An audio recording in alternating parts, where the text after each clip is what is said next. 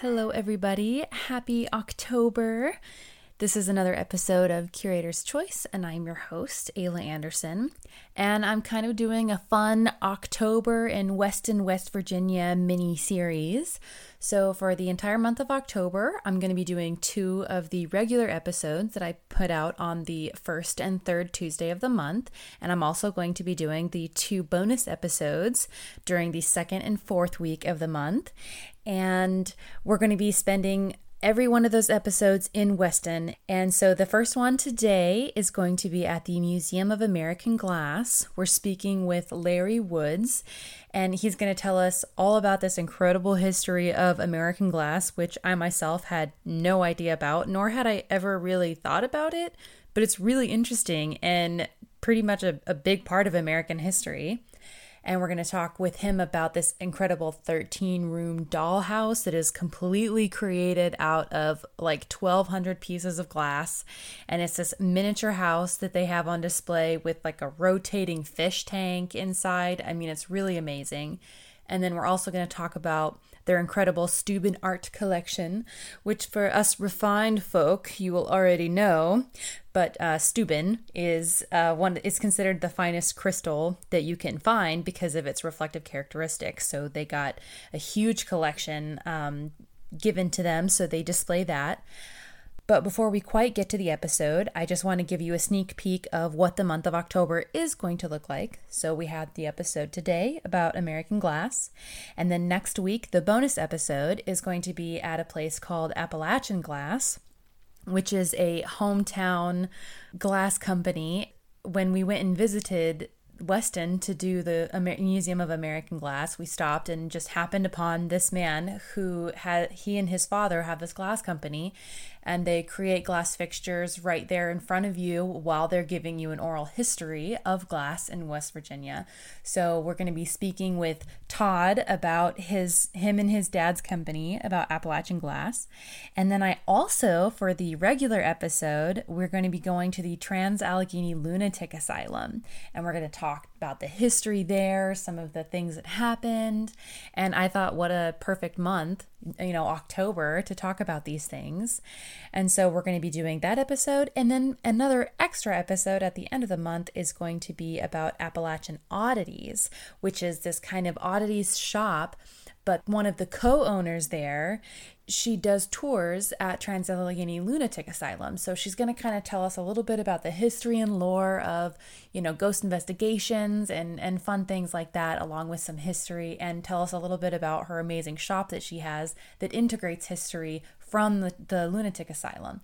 So that's what we have in store for you coming up this month. And I'm very excited. And the purpose of me doing these extra bonus episodes is because come November, I'm going to have the Patreon open and available, and it's going to have bonus episodes like the ones that we're showing here. So I'm giving you a little taste of what those episodes will be like.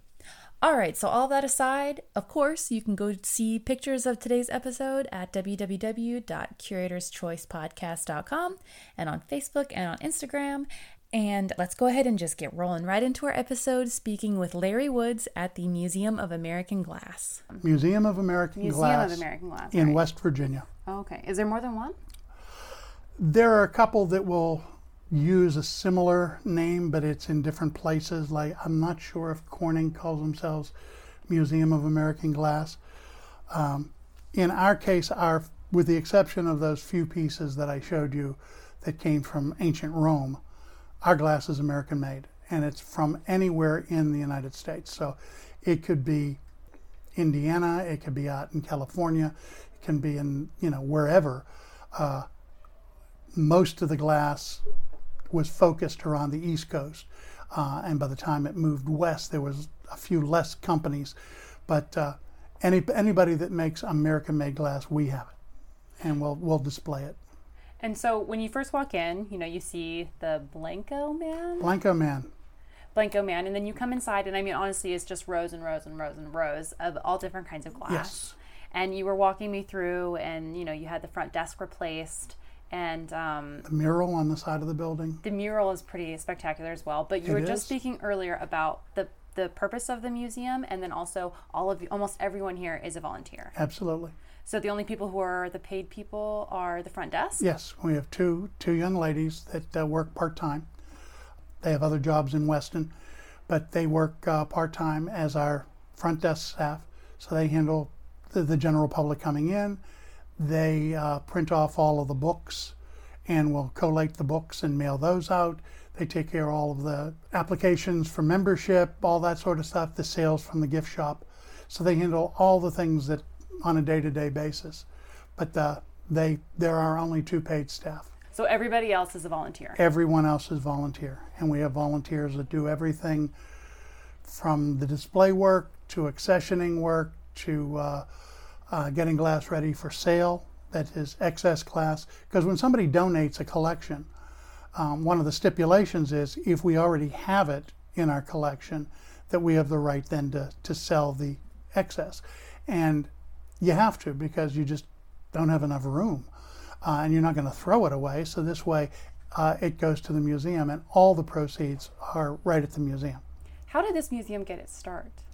Started twenty-eight years ago, and it began as an idea to have an organization dedicated to American glass research, and and uh, very quickly decided that they would start collecting glass and have a museum. Uh, after about three years down the street on West Avenue here in Weston, they uh, there was a one-room museum, if you will. It was a very small space. That stayed in existence until about two thousand six, and this building became available. This building used to be uh, started as a Woolworths. So one portion of the building was a Woolworths. Woolworths went out of business, and JCPenney took it over, and there had been other little uh, stores next to it, but the whole thing Penny took over, and this was a JCPenney building. When they sold it in two thousand six, we acquired it and had a fundraiser over a couple of years, and we finally had a mortgage burning so that we own the building. And as you walk through the building, you'll notice on the ceilings, one portion of the building, which is the oldest portion, have the, the uh, pressed tin.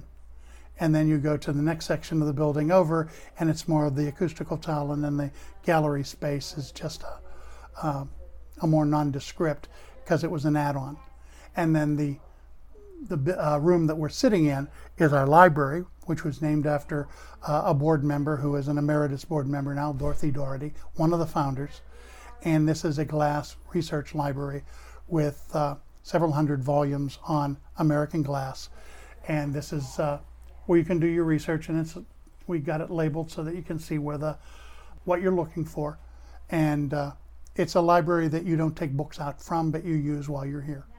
Well, that's something I never really honestly thought about was American glass. So I, you know, I was just looking for museums to try to contact to find out, and I, I did a basic search of West Virginia because I hadn't been here yet, and the, uh, you know, the glass museum popped up, and I honestly never really thought about glass as having much of a of a history, and then not really understanding the history of it in West Virginia, but it's huge here. The the, the, the history of, of, of glass is, as we showed you with the uh, uh, the Roman pieces. Glass began back in ancient Rome and ancient Egypt, and there was a. If you studied ancient Rome in college or in high school, there was a gentleman by the name of Pliny, P L I N Y, and he wrote uh, a history. Uh, and it was multi-volume, and it was on everything under the sun. One volume is on glass.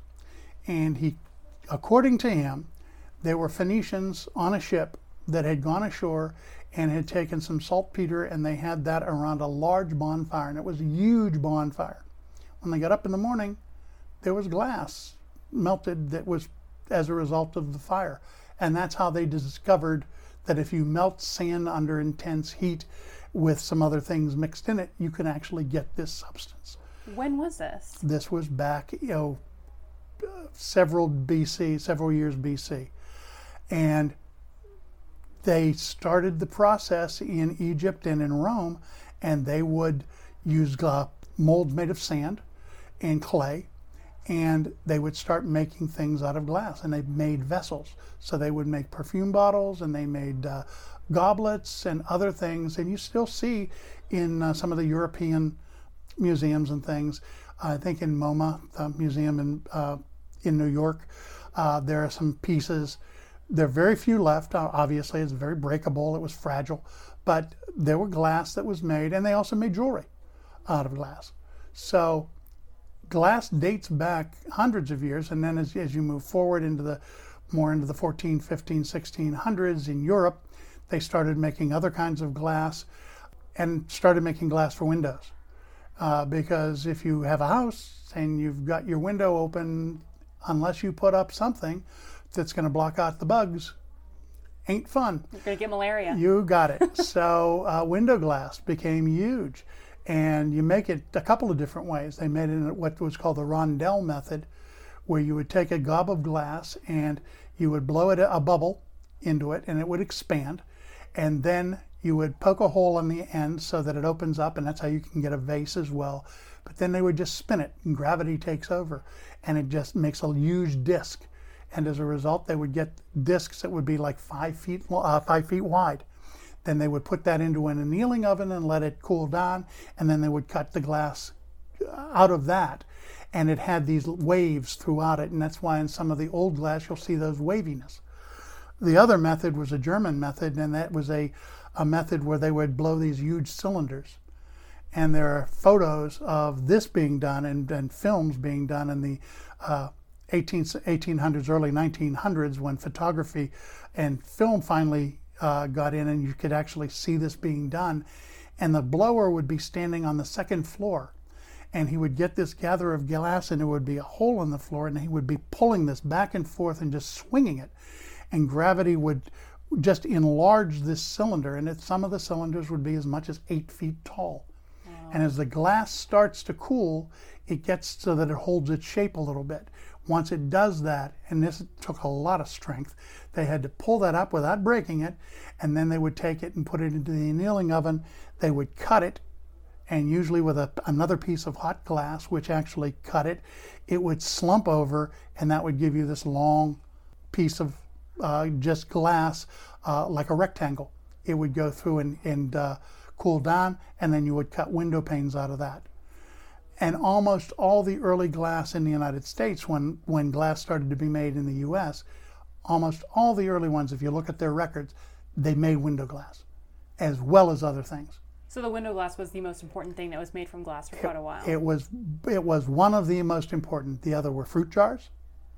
And they were vessels, and they were uh, for drinking. So they were uh, flasks, and that could be for uh, liquor. It could also be for fruit juices. It could also be for water. So they were the big ones. And then it didn't take long, and then other, they, they found that we had the, the skilled workers came from England and Germany, and they would come to this country, and they started to make more decorative things because people, as they started to gain wealth, as we became more prosperous, that happened. And it starts time. Yeah, and it starts in the East Coast. Uh, first in Jamestown, Virginia, didn't last very long, then New Jersey, uh, Philadelphia, and up the coast. But the problem is glass needs twenty-four hundred degrees to melt the sand. In order to get that, you need fuel. And the only fuel that was going to be available on the East Coast was wood. There was a saying at one point that a squirrel could start in Philadelphia and make its way all the way to Pittsburgh without ever hitting the ground, because there was the forest was that thick. Well, you take a look at now, there's a lot less forest, and a lot of that is because those trees were cut down, not just to clear the land, but to be used for everything from heat source to building, uh, wagons, houses, you name it. That's why on the east you have so few old growth forests. Absolutely. Now when you hit the Appalachian Mountains, you hit a barrier. Appalachians were harder to cross than the Rockies. That's why when you cross the, across the state of Pennsylvania and you want to go through the Appalachians, you're going through tunnels. That's how they bore through, because it was easier than trying to build the roads up and over. Well, in the early, in the late seventeen hundreds, early eighteen hundreds, that was by Conestoga wagon. So coming over those mountains was exceedingly difficult. So they found that the only big pass they had was the Cumberland, which is down in, in Maryland.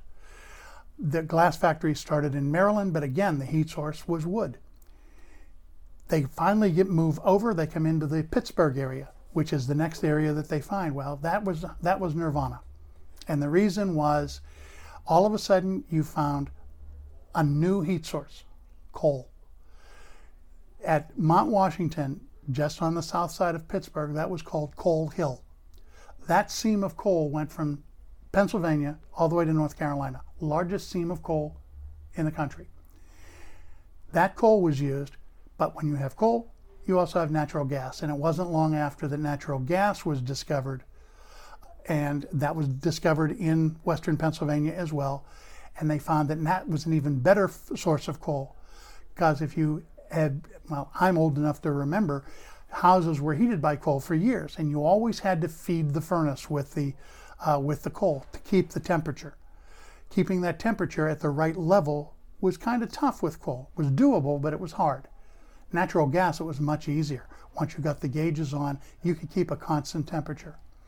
That spurred the Industrial Revolution in Pittsburgh to begin with. Well, wasn't long after, factories like the models that we have in the museum of the three glass factories in, in uh, Westmoreland County, they tended to be flimsy. They were made out of wood. You had fire in furnaces. Fires were common, and they were common in all sorts of businesses. And when they burned, you either rebuilt or you moved to somewhere else, and the other surrounding areas were all in competition because they now had natural gas. So they were offering, and they used to call that smokestack chasing. They would try to get that industry to come to their community and build up and, and go there, and that offer tax incentives, free gas for X number of years, all sorts of things, and they moved out. Pittsburgh didn't mind so much at that time, although they had the majority of the glass factories early on, because they were also had the steel mills, and they had brick factories, and they had all this other industry. So the competition didn't create quite as much of an issue. So you had the, the glass factories uh, that started migrating. So they met, went to Westmoreland County, and you had the three factories I talked to you about. P P G Glass made plate glass, Pittsburgh plate glass. And they moved up the Allegheny River and had four factories up there, and there were other factories as well. Uh, and they were making these huge windows, because now all of a sudden they found that in Europe you had something called department stores. And department stores, you want these large display windows, and plate glass was what was used. P P G had plate glass, and they also had coatings. Unfortunately, today they have no glass factories that are part of Pittsburgh plate glass. It's all coatings. And their name is now just P P G. But for years, they were the they were the leader in uh, plate glass. And uh, John Ford was one of the big founders of P P G, and it was just enormous. They then, the factory st- kept moving, and they moved next to Wheeling, West Virginia. Lots of natural gas in Wheeling, and Wheeling had many glass factories there, and then they started moving south in West Virginia, Morgantown, Seneca Glass, Morgantown Glass, and then kept, kept moving farther south. Then you had them all through the what's now the I seventy-nine corridor. And the other reason, the Monongahela River, flowing out of West Virginia, flowing north to Pittsburgh, gave you a natural source until trains came in of moving the, because that's the other key factory. People, the heat source, and the natural uh, resources, this area had all of it. And they had the rivers. So West Virginia has the rivers that takes it up to Pittsburgh. Pittsburgh has the Allegheny River, which comes from New York State down to Pittsburgh, the Monongahela, which comes north into uh, Pittsburgh, and then the Ohio River, which flows down to Cincinnati and all the way down to the Mississippi. All of a sudden, you have a transportation system that can move glass everywhere. And all of the, all of the uh, factories kept growing up around there. So West Virginia was a huge glassmaking area as the glass factories closed in Pittsburgh. But from seventeen ninety-seven were the first two glass factories in Pittsburgh, and that was the New Geneva Glass Factory, and that was with um, Albert Gallatin, who had been the Secretary of Treasury with Thomas Jefferson. And you had uh, Isaac Craig and John O'Hara, who were two American uh, Revolutionary War generals. They became businessmen, and they opened the O'Hara Glass Factory in Pittsburgh. Shortly thereafter, glass exploded throughout Pittsburgh, and as I said, then into, into West Virginia, and then eastern Ohio. And the town we're in now, Weston, at one point had five glass factories in this small town operating at the same time. Wow. Now there's none.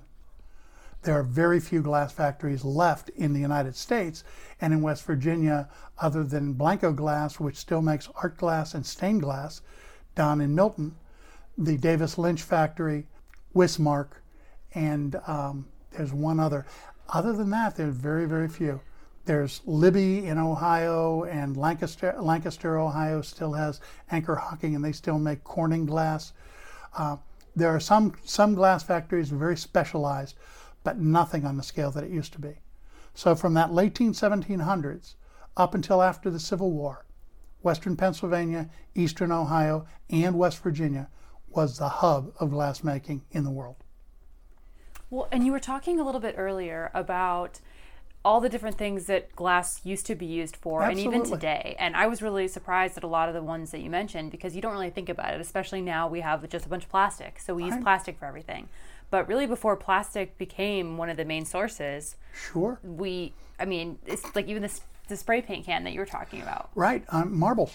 Um, aside from being something that was used for toys, marbles were used as reflectives on stop signs and other kind of road signs. And you would actually have the marbles that would have been, been epoxied onto the sign rather than just have this now reflective paints. And as you drove down the street, uh, or across a, uh, a train track, that would reflect the light and let you know, stop. It was all glass. Every can of spray paint has a little marble in it, and that's because it doesn't rust. And when you shake it, that keeps the paint from uh, thickening up, and you're able to keep that paint active for a lot longer.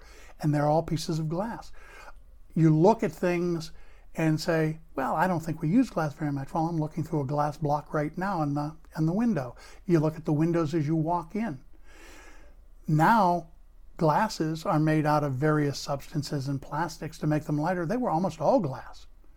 We have the glass eyes, and you would make actual eyeballs for people that had lost their eye. They were made of glass. Uh, fiberglass. Fiberglass. When fiberglass came in, the space shuttle. One of the pieces that we've got that we got from Senator Robert Byrd, who was the senior senator in the uh, United States Senate. He was from West Virginia. He was considered the historian of the Senate. He was an absolute character. And he made sure that we acquired that one space shuttle tile from the Space Shuttle Columbia. So it actually went into space, came back, and then came to us. So it traveled the longest of any piece of glass here in the museum. Looking at it, I mean, you really would have no idea. It kind of just right. looks a little bit bigger than a regular brick. It looks like a brick. And then when you pick it up, I mean, it's it's it's like styrofoam. It exactly. feels like you're holding styrofoam. Exactly. But the chemical consistency of it is such, as your partner here said, uh, it can be put into a heat source, made glowing red, and when you take it out, you can grab it with your hand and you won't burn it. It's because it just doesn't absorb the heat. And that was used as the keeping the shuttle able to withstand the temperatures of re-entry from space. So the entire shuttle was covered in these little squares right. of funky glass. Right. That's because in the in the early days, the uh, uh, the Apollo missions and the Friendship missions, the, those Gemini missions, they were all rockets that would send the capsule into orbit and then it would return. And you had the heat shield at the bottom, and you also had shielding on the outside, and that was an ablative material that would burn away. And that worked very well for that. But now you had a shuttle that's a reusable aircraft, and it's much bigger, it's holding multiple people, and you have to have something different on it. So they came up with this process with those bricks, which are those uh, silica bricks, which would fit on top all over. The ones on the bottom would burn more because it took the brunt of the re-entry through the atmosphere, but they maintained the, they maintained the safety. We never lost a, a shuttle because of the heat shields. The only ones that were lost were because of an explosion. So uh, they did their job, and it was glass that was used. And it's glass is a substance that was used for everything. For years, plates, they would have dinner sets were made out of glass, coffee cups. Uh, Nestle, when they had their uh, advertising for many years, they had the earth in a in a glass cup, and they were they were giveaways when you would buy Nestle coffee, uh, instant coffee, and they were highly sought after. They were just made for the, the, the general market. So there was glass being made for just about every purpose you can imagine. And this museum specifically tries to honor all of it. And that's whether it's a common bottle, whether it's uh, some extraordinary thing that you'd never expect, whether it's a float that used to fit into a commode, whether it's uh, a piece of advertising piece. Or one of your many marbles from your marble One collection. Of the marbles from the various marble companies. You name it, we're going to try to make sure we have uh, at least some of it to show people and honor, because there are so many people and so many factors that are part of that. There's the beauty of the glass itself. When you walk through this museum, the colors just strike you. The lighting shines off it. You look up at our, our shades. All of our shades are American-made glass shades. Some had been in churches. Some had been in buildings. They've been in houses, some very grand, some very common, but all of them intricately made. So you look at all of those and you just marvel at that. But then you look down at the other colors and all the other things. In order to make that, you need the skilled worker, particularly in the early days where they were doing it all by hand, and a blowpipe, uh, just a long pipe with a, a, a hole that runs through it that they blow in, blows a bubble, and they have to then work that piece of glass to get the desired shape and, and the colors by putting it into the different types of glass. And then to the machine-made glass, where you put it into a mold. In order to make the molds, there's a skilled laborer that had to carve that, often by hand, now by machine, but early days, all by hand. And you can make them in sand, you can make them in clay, you can make them in wood, and most of them for commercial work was made in iron and they were, or steel, and they were made and carved out with chisels and hammers, intricately done. And you have to remember, when they're making those, one little mistake and you're done. You have to do it all over again, because you don't just take out a delete key and delete it, or a piece of whiteout like you used to do on a typewriter and erase it. Or a mess up in a podcast that you just erase right. on Audacity. Or an edit in a podcast. You don't have that luxury. So the skill of those workers, the skill of the chemists that knew the formulas and developed the formulas so that you could get the consistency. The other thing too is, if you make a red, for example, which was a difficult color to make, when you made that red, you wanted every batch of glass that you made to come out the same.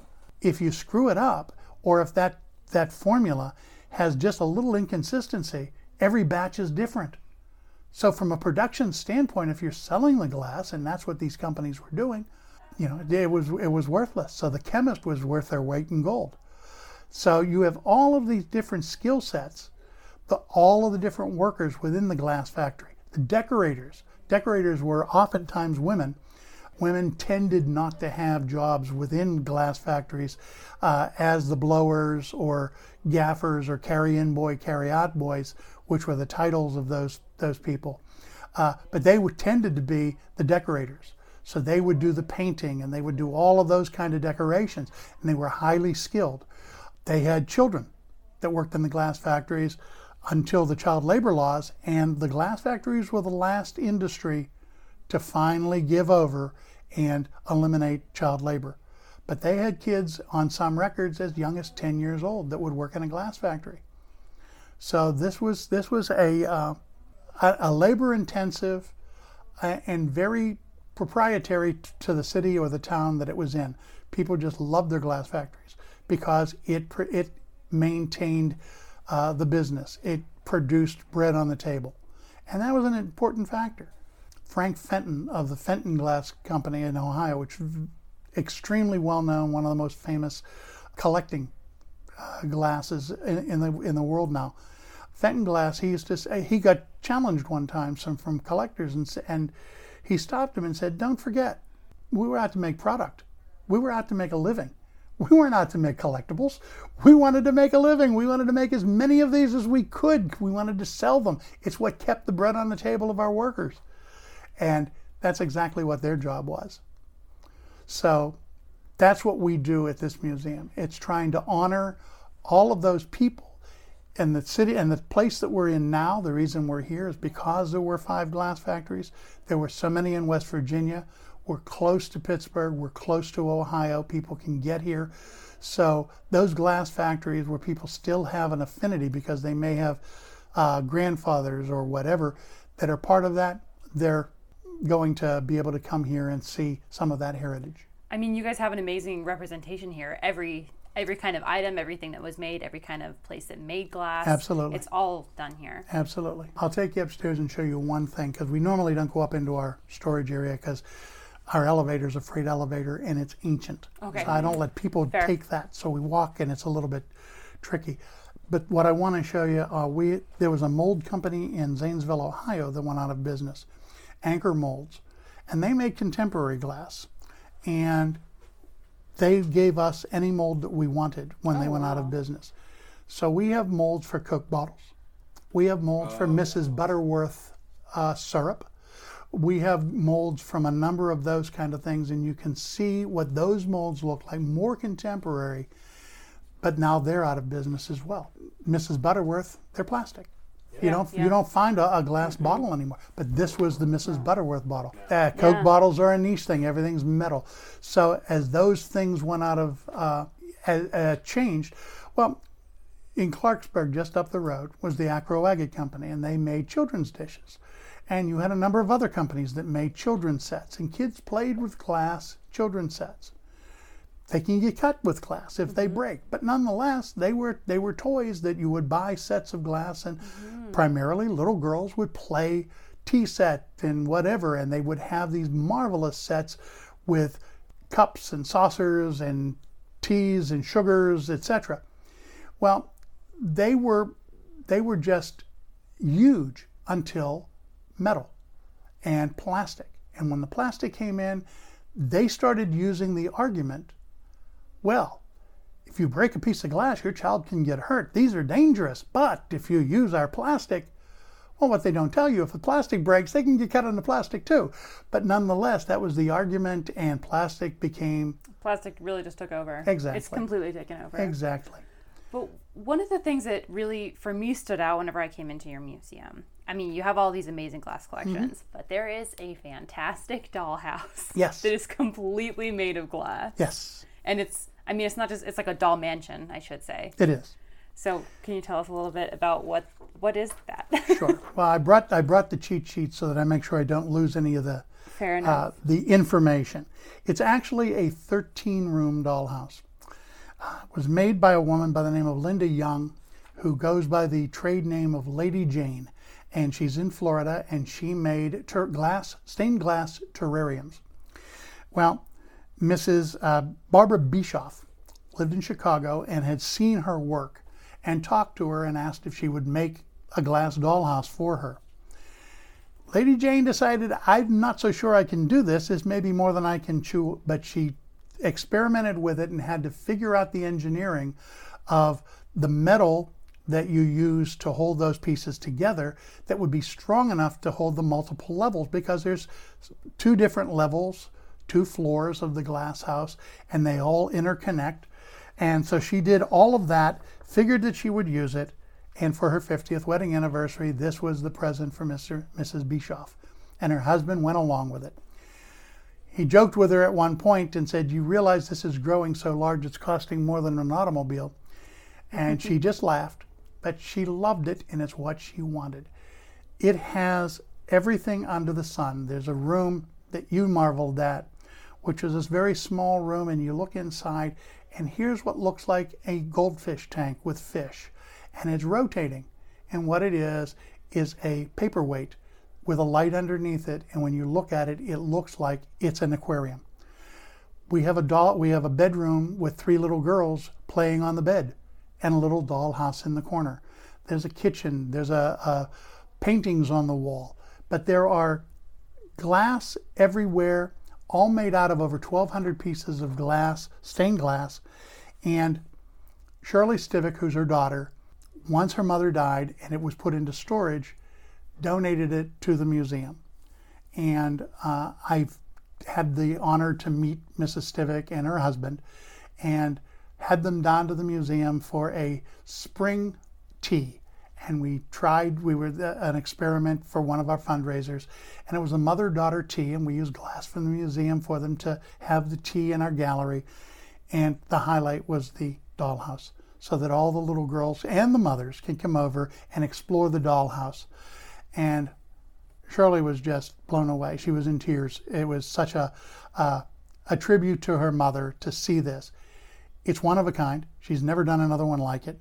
And it's just a spectacular thing. You really have to see it, because I know we're kind of describing the rooms and describing it, but really you have to see it, because it's, I mean, it's the most impressive dollhouse I've ever seen. Well, the largest section of the dollhouse weighs over one hundred pounds. Um, and the way it was stored, it was it was unique, but it worked. And it just protected everything. Now the problem, the only problem we had is the interior, the pieces, the miniatures. Many of those were not with the collection, and Shirley didn't know what happened to those. So we have a board member who loves miniatures, who have been finding pieces that fit to the right scale that would be appropriate for the dollhouse. And we've had that those pieces inserted. So it's pretty much fully decorated on the interior. And it's just a, a spectacular piece that it's got to be seen to believe. Mm-hmm. I could live there, no problem. Exactly. And then the other kind of larger-than-life collection that you guys have that you wanted, I feel like you tried to cheat. Instead of picking one piece, you picked a collection. I'm noticing a theme. Many people yes, do that. Yes, yes, yes, yes. But tell us about this spectacular collection. Well, the Massman collection, Mister Massman had owned two businesses, highly successful businessmen, and he sold them for profit, obviously. And he became a Broadway producer. And he loved Steuben art glass. And Steuben has been making art glass for many, many years. And it's considered the finest crystal that you can find because of its reflective uh, characteristics. These pieces are not only made in shapes like little teddy bears and some other things, animals, but also are carved. And there are workers that would do this intricate carving on the pieces. Some of them would have gold. There's one piece that has a fish that's in the in the piece of glass, and there's an Eskimo who's on top of it with a spear that's going through it, trying to, and as you walk around it, it changes how you view it. The largest piece of glass in the collection is a thirty-five, a thirty-three and a half pound piece of Noah, with all of the animals in pairs carved in the robe of Noah. And we got the collection because when Mister Massman died, he specified that uh, a museum get his collection, have it on display for a minimum of five years in its entirety, and would not be allowed to be sold for that five-year period. Uh, it was offered to a museum in California, the Huntington Museum, and they just couldn't do it for that length of time and for this size of a display. Museums have a certain finite space limitation, and I'm constantly I'm the dad that has to slap the wrist of our archivist, who when people want to give us collections can't say no, and I have to keep telling them we can't take everything, uh, and that's what happened when we got some molds. They gave us whatever we wanted, and we limited based on what we really needed as opposed to everything, because there's a limitation in space. So they couldn't Uh, the Huntington Museum couldn't take it, so they recommended us. We took it, uh, bought the cases, did a fundraiser to buy the cases, and uh, purchased the specially made shelves that are thick enough to maintain the weight of those pieces, and uh, L E D lights to display that. And it's three large cases showing, displaying this collection, over two hundred pieces of Steuben art glass. Again, a one-of-a-kind Uh, collection. You're not going to see anything like it. And he couldn't even display all of his own pieces no. at once, because he didn't even have the room. Yes, he, he he displayed it about half at a time because he couldn't put everything out. I mean, it takes such a large amount of space. So we've been extremely fortunate with that collection, and it's uh, it's just a striking thing as you walk into the front door of the museum. Well, first as you as you drive down West Avenue, our main avenue. The side of the building had been painted red, and we had a grant, small grant, and then fundraised the rest of it to paint a mural on the side of the, the wall. We just dedicated it about a month and a half ago. Finally got, because of COVID, finally got it finished. A local West Virginia artist, Jesse Corliss, absolutely fabulous muralist, would come on weekends, use a bucket truck that the city allowed us to use, would get up and paint. We had a group called Lewis County First, which is a volunteer organization that volunteers on a number of projects throughout the county. They pressure washed the wall for us, and then they painted the wall white to give a canvas for Jesse. And then Jesse took the items from the museum itself and then painted them. And he did it in such a way so that we have pieces that are crystal, like a crystal dinosaur, that when you look through it, you can see the glass piece that's behind it, which is Rebecca at the Well, which is a, a blue, cobalt blue piece, and you can see the reflection through the dinosaur. And the detail work that he got on it is extraordinary, particularly when you consider he's painting on brick. He's not painting on a flat surface. So we were just blown away with the ability to, to come up with that. It's been fabulous because the museum doesn't charge an admission, and we are totally volunteer, with the exception of our uh, two front desk staff. Everybody else is a volunteer, whether it's volunteers that do the displays in the windows, whether it's volunteers that do accession work, volunteers that price and put together the glass that we're able to sell in our gift shop. Uh, they do everything. When we have fundraisers, they'll bring food in and whatever. And we have a, an event in uh, February for Valentine's Day, Chocolate Feast. It's been huge. We did it last year as a drive-through. Didn't know if we would be able to pull it off, and the volunteers put together these bags of chocolate. They sold out before the people actually came. It was that popular. So it's within the community. We're very well known. We keep uh, we keep no admissions, so that even though this is a community that's struggled uh, because of the lack of industry, as industries have left, people can just come into the to the museum. We just ask for donations, and uh, leave it up to them to support us that way. And then we have memberships. And you could be a member for various levels, which will help us to keep the lights on and to keep the collection going and uh, maintaining it. And we've been at it for twenty-eight years total. So if you are at all interested in this fascinating story, I mean, you can come and do a free admission and buy something from the gift shop. Absolutely. You can do... come six days a week from um, nine thirty to five, and you can come on Sundays from one to five. We're open seven days a week. We're only closed for a couple of the holidays. Other than that, we're wide open, and we're looking forward to seeing anybody. You know, we'd just love to have people come down and see it. Well, thank you so much for being on my podcast and sharing this history with us. My pleasure. It was wonderful. So who knew about American glass being such a strong history, right? So one thing that Larry did want me to mention to you guys at the end of the episode was anyone who is interested, they are very much so looking for people who might have something to offer to their museum. They're struggling a little bit with, you know, some of the funding that they have. They are completely nonprofit and they are volunteer. So anything that can be um, sent their way. And they said if anybody out there is looking to do an endowment, maybe even, or if you wanted to do some memberships, all of the proceeds from that go to the museum, and um, they're always looking for interested parties. So if you are interested, I have included their link in the bottom of in the bottom of the description, and you can easily just go on there and see what you can do to help out one of these amazing museums.